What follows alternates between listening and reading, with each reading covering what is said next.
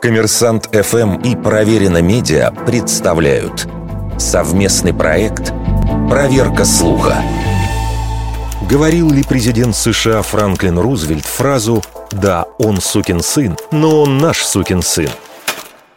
Принято считать, что таким образом глава Белого дома охарактеризовал никарагуанского диктатора Анастасио Самусу, которого Вашингтон активно поддерживал в конце 30-х годов.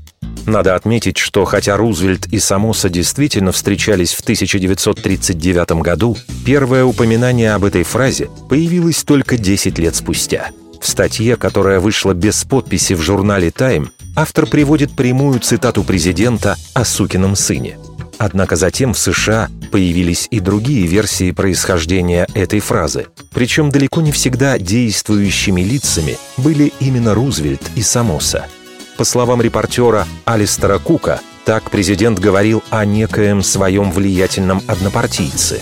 А по другим данным, сукиным сыном Рузвельт назвал еще одного диктатора – лидера Доминиканской республики Рафаэля Трухильо – при этом историки отмечают, впервые идентичный по смыслу оборот появился еще за 70 лет до встречи Рузвельта и Самосы. В одной из газет Северной Каролины приводилась беседа, участники которой обсуждали кандидата одной из политических партий. «Он великий негодяй», — возмутился один.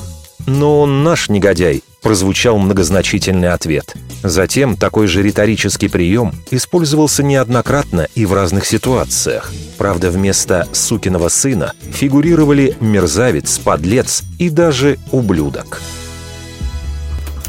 Вердикт. Неверная атрибуция цитаты –